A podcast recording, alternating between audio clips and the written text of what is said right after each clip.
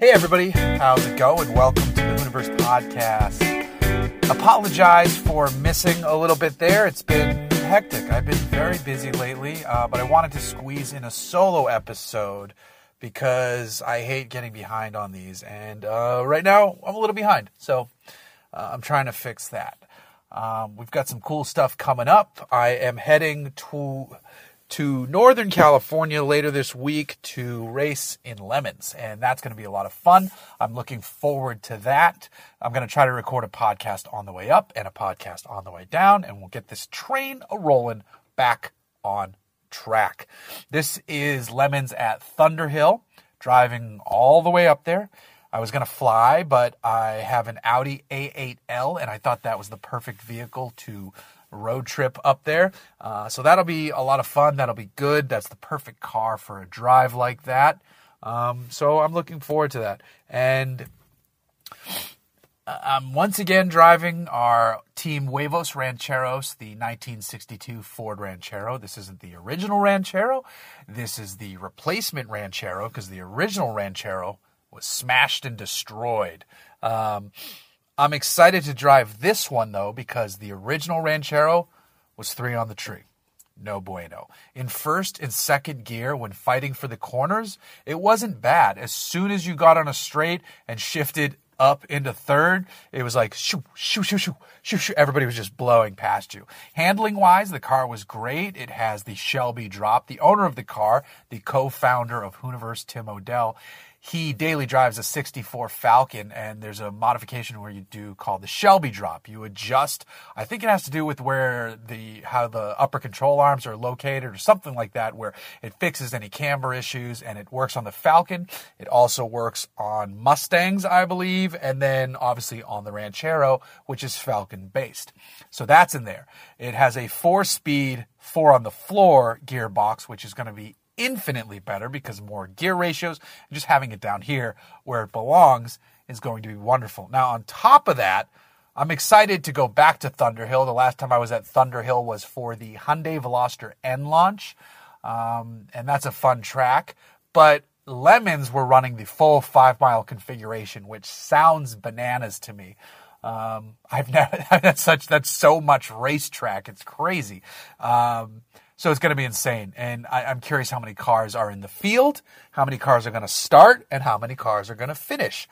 Um, it'll it'll be interesting. It'll be interesting. It's a long haul to get there. It'll be a long haul home after the race, but it'll be it'll be great. I'm not driving up there by myself. Friend of Hooniverse, Josh Ostrander's coming with me, um, so he can split some driving duty and he can be on the podcast as well. So it'll be good. I thought I just heard a beeping. Yeah, we're still recording. What the fuck was that noise? Um, so, uh, that'll be good. That'll be very good. Now, speaking of Audi products, I last week the reason why I couldn't do the podcast is because I was off driving the all new e-tron. And the e-tron is Audi's first full electric. It's a battery electric vehicle. It's shaped like a slightly swoosh, squished Q5 or a slightly fatter wagon. I think the styling actually works really well on this. Actually, what it really looks like in profile is if you look at a Bentley Bentayga and then you like push your hand down and squish it a little bit and make it look a little bit better. That's what the Audi e-tron looks like. So Audi is playing an interesting game here. It's their first full electric and it's it drives well. It looks good. The inside is nice. All of that stuff is great. It's cheaper than a Model X. Um, a little bit more expensive than a Jag I-Pace. It is a bit of a trade-off vehicle, though. Um, the range is what makes the news for EVs because people still have range anxiety these days. And the EPA estimated range of the e-tron is 204 miles, which doesn't stack up well against the competition. On the flip side, the charging speed is fantastic. It's super fast. It's 150 kilowatts, uh, kilowatt hours of charging speed, and basically that's the fastest you can do outside of V3 Tesla superstations, which aren't even fully out yet or deployed or something like that. So this is technically the fastest speed, um, and that'll get you. I mean, it's it's it's a it's I want to say you get to 80% in like 35 minutes or something like that. It's Is that right? I think that I, I don't know. I forget what it was because it was a while ago. Go watch my video. Go read my. I wrote a first drive piece for Jalopnik as well, so go read that. It's up over there. But either way, it's it's the fastest charging out there right now. Um, and there are, are more and more of these 150 kilowatt DC fast charging stations coming online. Electrify America, which is a subsidiary of Volkswagen, is one of these companies building charging stations, and they, I think, are leading the charge with no pun intended for the 150 kilowatt stations. Um, by July of 2019, they're going to have 484 sites, which is over 2,000 charging units, and um, that'll be good. And then also at these stations, it's not you know, uh, distributing the power between the chargers. Because I know at at least at V2 Tesla supercharging stations, if you can do 150 kilowatts there, and, but there's two Teslas, it like splits the load or it shares it a bit. With these, each unit gets 150 kilowatts. And then the other thing that is interesting about the Audi is its power charging profile. Um, so Audi showed us what they've learned investigating what the V3 Tesla supercharger station can do, where it'll shoot up to 250 kilowatts and then trickle down as it works its way towards 80, towards 100. Audi gets right up to 150 and then stays there until about 80%. So you're just chugging, chugging, chugging, chugging that electron juice. And then um, that, I mean, that's how they're they're able to get their fast charge times. It's good. It works quick. You're in, you're out. Their nav system works so well with this charging network, so that if you put in a destination, it can suggest charging stations along the way and how long you'll need to wait at those various charging stations to get to the next part of the journey if you were going on a road trip. Sorry, I got some allergy action going on.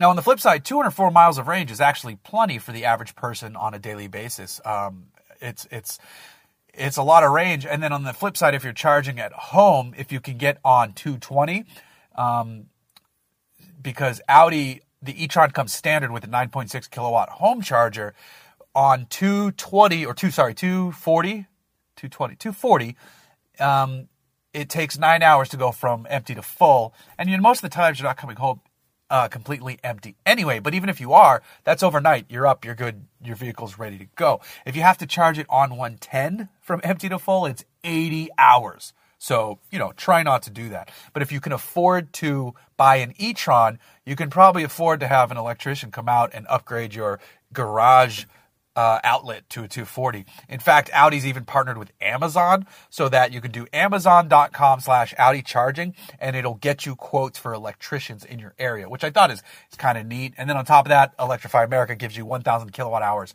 of charging for free from the beginning if you're finding those stations. So some cool features there. I like the way it looks. The optional 21 inch wheels look fantastic.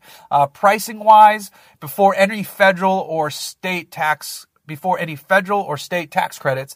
Um, the Prestige is it, yeah Pre- Premium Plus is the base trim, and it's about seventy five thousand dollars.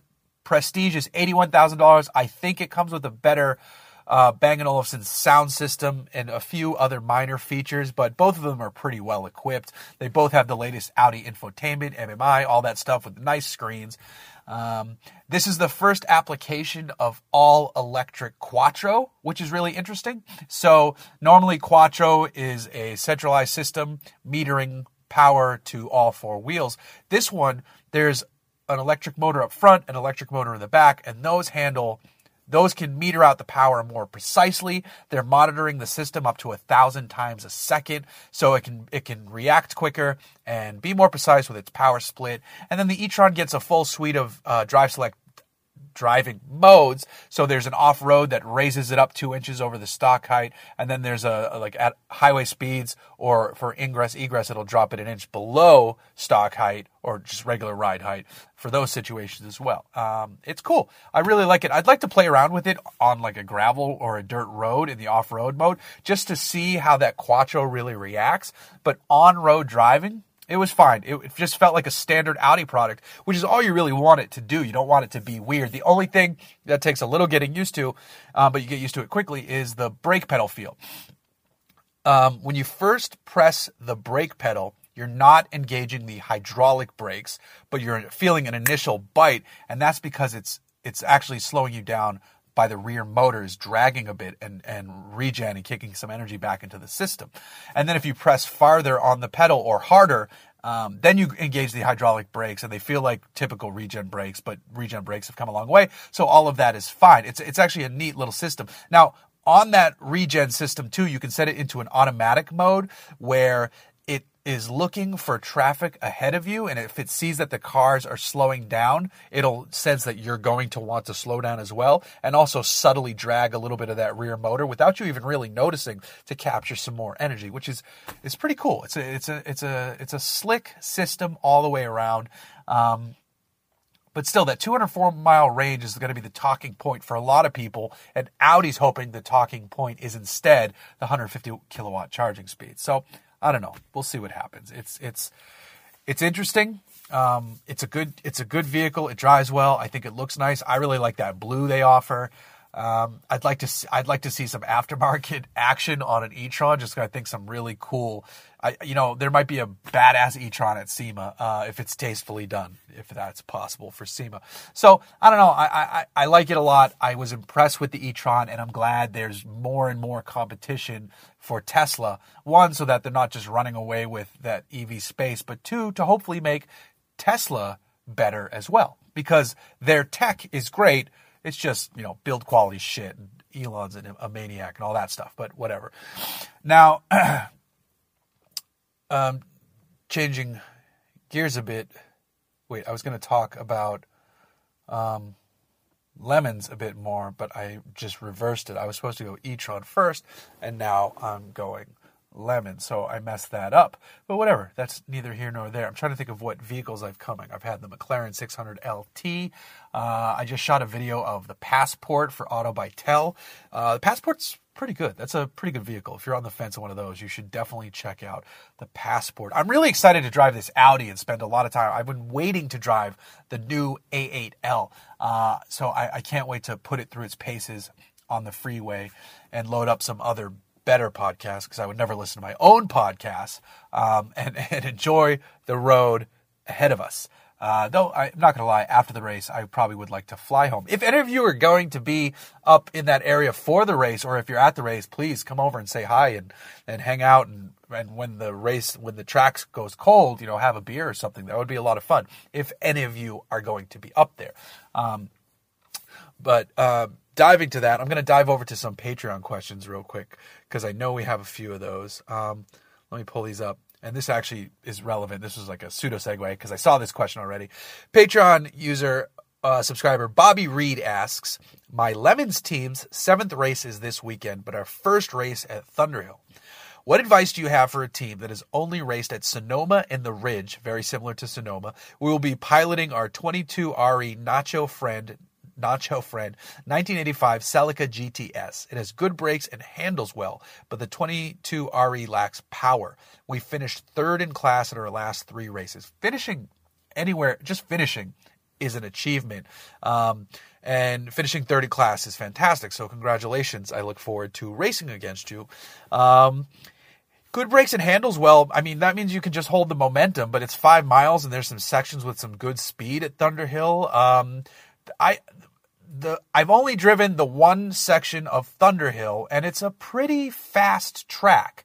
Um, there are a few corners that are a little bit more technical, but other than that, it's like sweeping turns and, and S's, and um, so good luck. Uh, I don't know. It's um, yeah, keep your momentum up. That's my best advice. Keep your momentum up. Um, yeah, yeah. Uh, you're gonna like it. You're gonna have fun. We're all gonna have fun and it'll it'll be it'll be great. Um, Dan Mosqueda asks, "Have I sold the Benz yet?"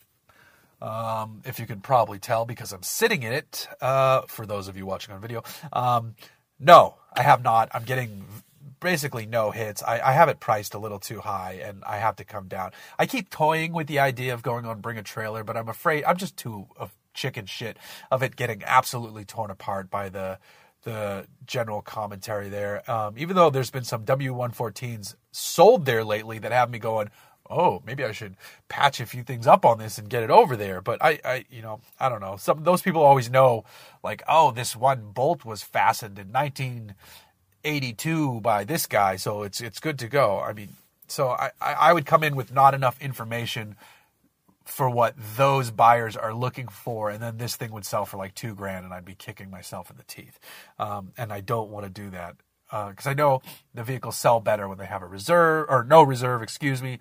Um, and I, I, just can't do that. Um, I am, I am, I feel very happy for those guys though what they've done with that business. Um, if you haven't noticed, they've just announced a new system. They're announcing a full white glove concierge service for super expensive vehicles. Um, where the price to list in that category isn't even listed on the website. You have to call, but they'll take they'll work with you to take the photos um, and handle a lot more stuff.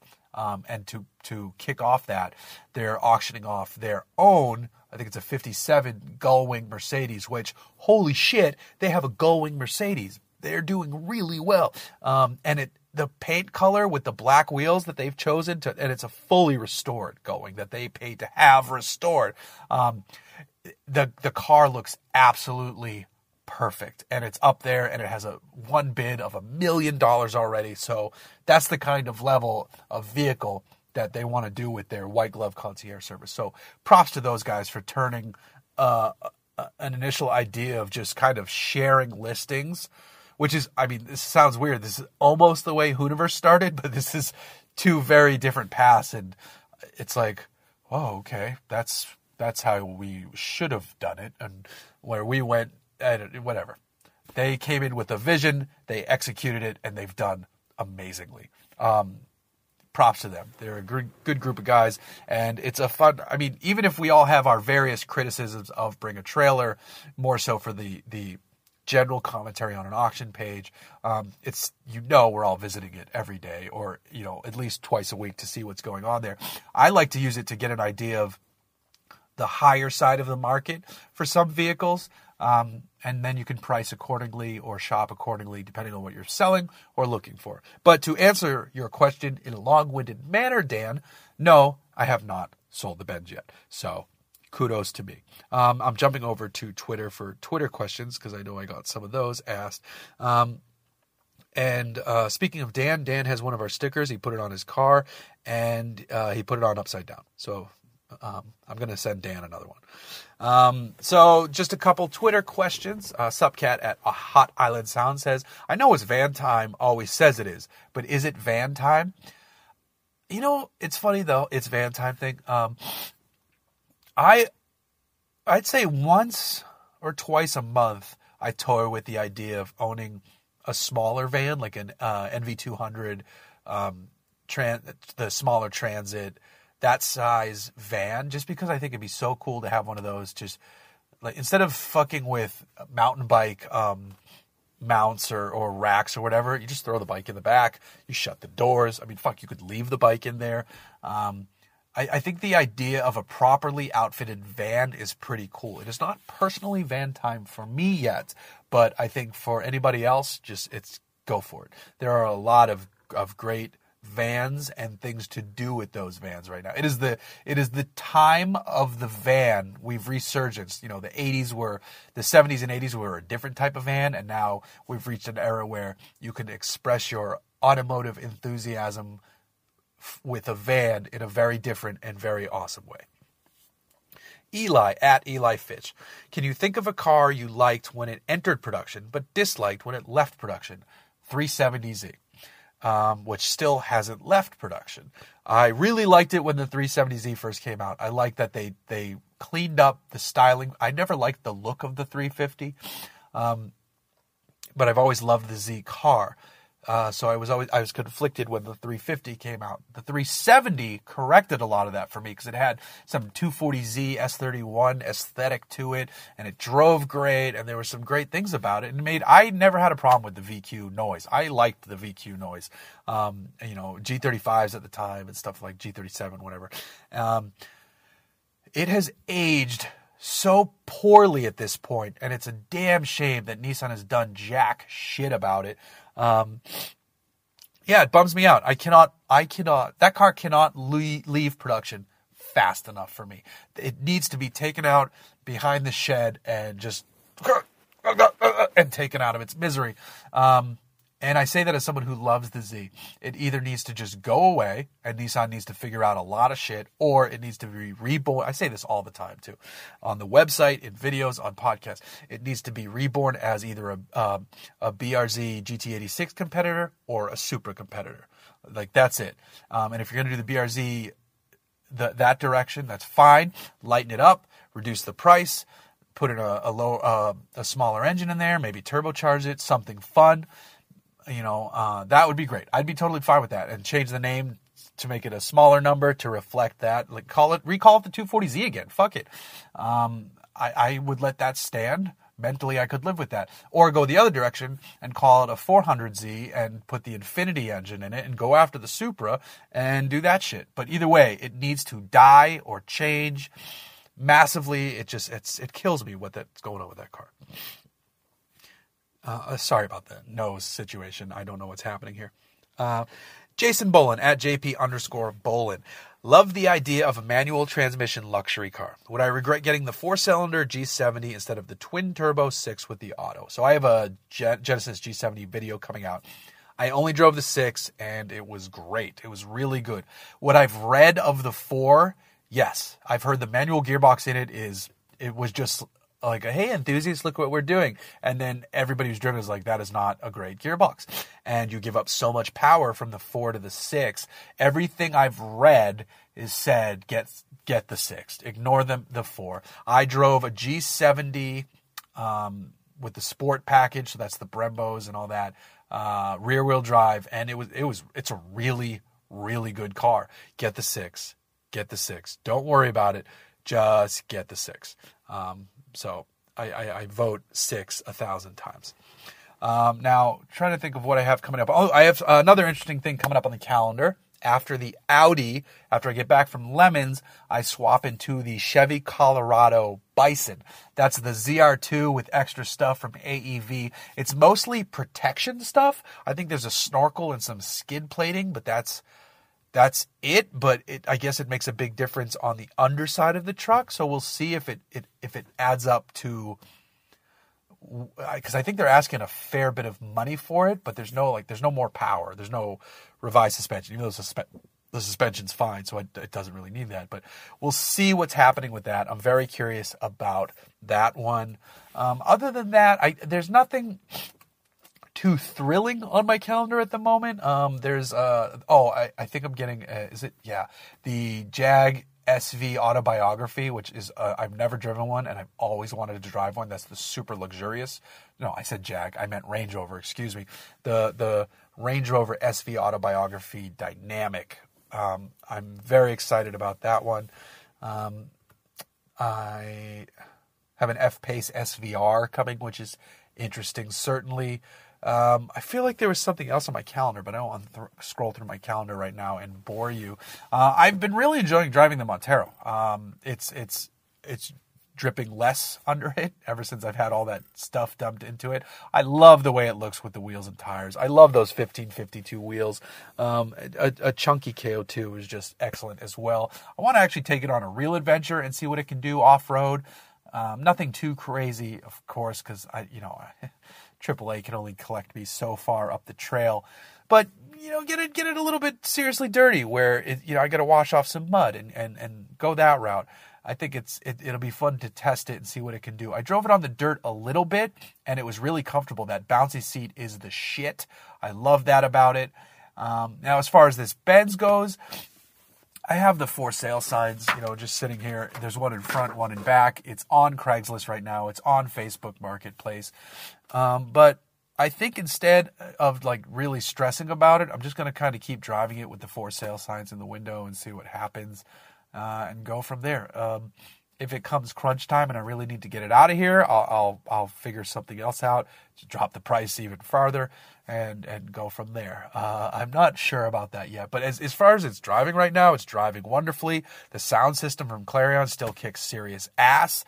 Um, it sucks though because there I look at the things I want to fix if I was keeping it, and I just don't want to put any more money into it. Like that headliner back there is killing me. I don't even know if you can see that headliner, but that I, I it bugs the shit out of me. Um, the I I would love to clean up the paint and the dings and the dents, but that's now we're talking serious money. I'd like to do um, fresh suspension at all four corners, just a set of uh, factory spec Bilsteins or something like that. They're not even that expensive. I just don't want to.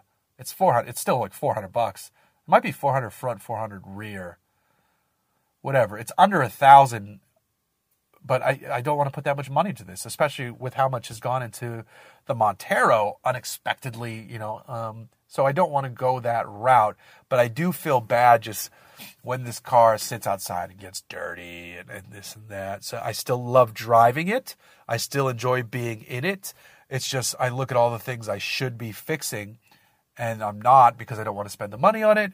But so it's this weird weird place right now. Like if i was upset with this car and it was just sitting sitting sitting i would drop my price and, and be like all right you know x $3500 take it get it out of here. Um, but i don't want to go that low. Um, so I, I don't want to i just don't want to do that right now. Um, i don't think i want to sell it for less than five I think that's kind of my bottom number. So if you're if you're watching this and you're and you're thinking, oh shit, well I'll do it for five, let me know. But I I could change my tune and and you know, a, month from now I'll be like, I four thousand dollars, come and get it. Uh, maybe forty five hundred. Maybe we don't go all the way down. So who knows? But right now, as as I'm sitting in it, my base number is kind of five thousand dollars. Where because uh, I'm not in a position where it needs to get out of here again. Um, because uh, the wombat a wrench has not been turned yet on it. Still uh, so yeah. Uh, so maybe i need to keep this because that benz is never going to be done. I don't know. That car is killing me. It's killing me. At least it's not i'm not being charged to store it where well the, it's not i'm not paying the shop a fee to have it sit there so that's good. And the initial monies have been paid. They're just clearing out the jobs that stacked up in front of it while they were changing locations. So it's fine. We're getting to it. Uh, you know, contracts have been written, money's been paid, that sort of thing. Um, it's just classic car shops, fabrication shops. They work through their orders and get to your order. It's just a slow process. But the thing that kills me is I'll look, I'll pull up Facebook on my phone or something like that. Um, actually, I deleted the app, so I have to like, type in Facebook, and it'll say, "Oh, your memory from six years ago," and it'll be the picture of I took when I bought the car, and I want to throw my phone against a rock. Just fuck you. Um, but I don't. Uh, I I think mostly positive about the Wombat. Someday, someday it'll be sitting in here in the garage or uh, parked out front or something like that. Either way, it's going to happen. I know it's. I feel it deep in my in the subcockles of my heart. So there you go. There's that. Um, but yeah, that's that's all I got this week. Um, I, I, apologize for a shorter episode. I apologize for delaying on the last bit. It's just I've been I I, I have a new contract position that I recently picked up for another company. So I've been doing a ton of work for them, or I'm just starting to roll into a ton of work for them. Um, but I still have the ability to to take some time to go do stuff like lemons and and a few other things I have planned. I have some. I have a sick ass camper van coming soon. That I'm taking my wife and daughter camping in. Uh, I don't know if you remember last year I went camping with my daughter's preschool where everybody else was tent camping and I had an airstream because you know you got to one up all the other moms and dads, and I'm kind of doing that again. This time I'm doing it with a um, the in bed camper. So I think it's built on the back of a Ford F three fifty, and it's a company called Lance. L A N C E. I don't know if my stuffy nose is fucking that up. Lance camper, and it's a drop in where it's got the where it hangs over the cab, and it looks dope. I can't wait to go pick it up. I think I'm the first uh, media person to borrow it from them, which will be awesome. Um, that'll be about a month from now. That'll be in June. So I watch my Instagram because I'm going to be Instagramming the shit out of that one. Instagram, follow me on the gram. Um, but actually, do follow me on Instagram if you are on Instagram. I'm at Hooniverse Jeff. Also follow at The Real Hooniverse. Follow me on Twitter at Jay Glucker at The Real Hooniverse. Go to Hooniverse.com. We, we love having visitors to our website. Engage in the commentary there. We have some of the best commenters on the internet. It's actually a nice place to comment on things, which is rare. And it, it's been that way since the beginning. And it is that way to this day, nearly 10 years later, because that's how almost how long the site has been around. I'm old now. Um, uh, go to you know, YouTube if you're here watching the video. That's great. If you're listening on Shout Engine or something else, you know, if you want your own podcast, shoutengine.com.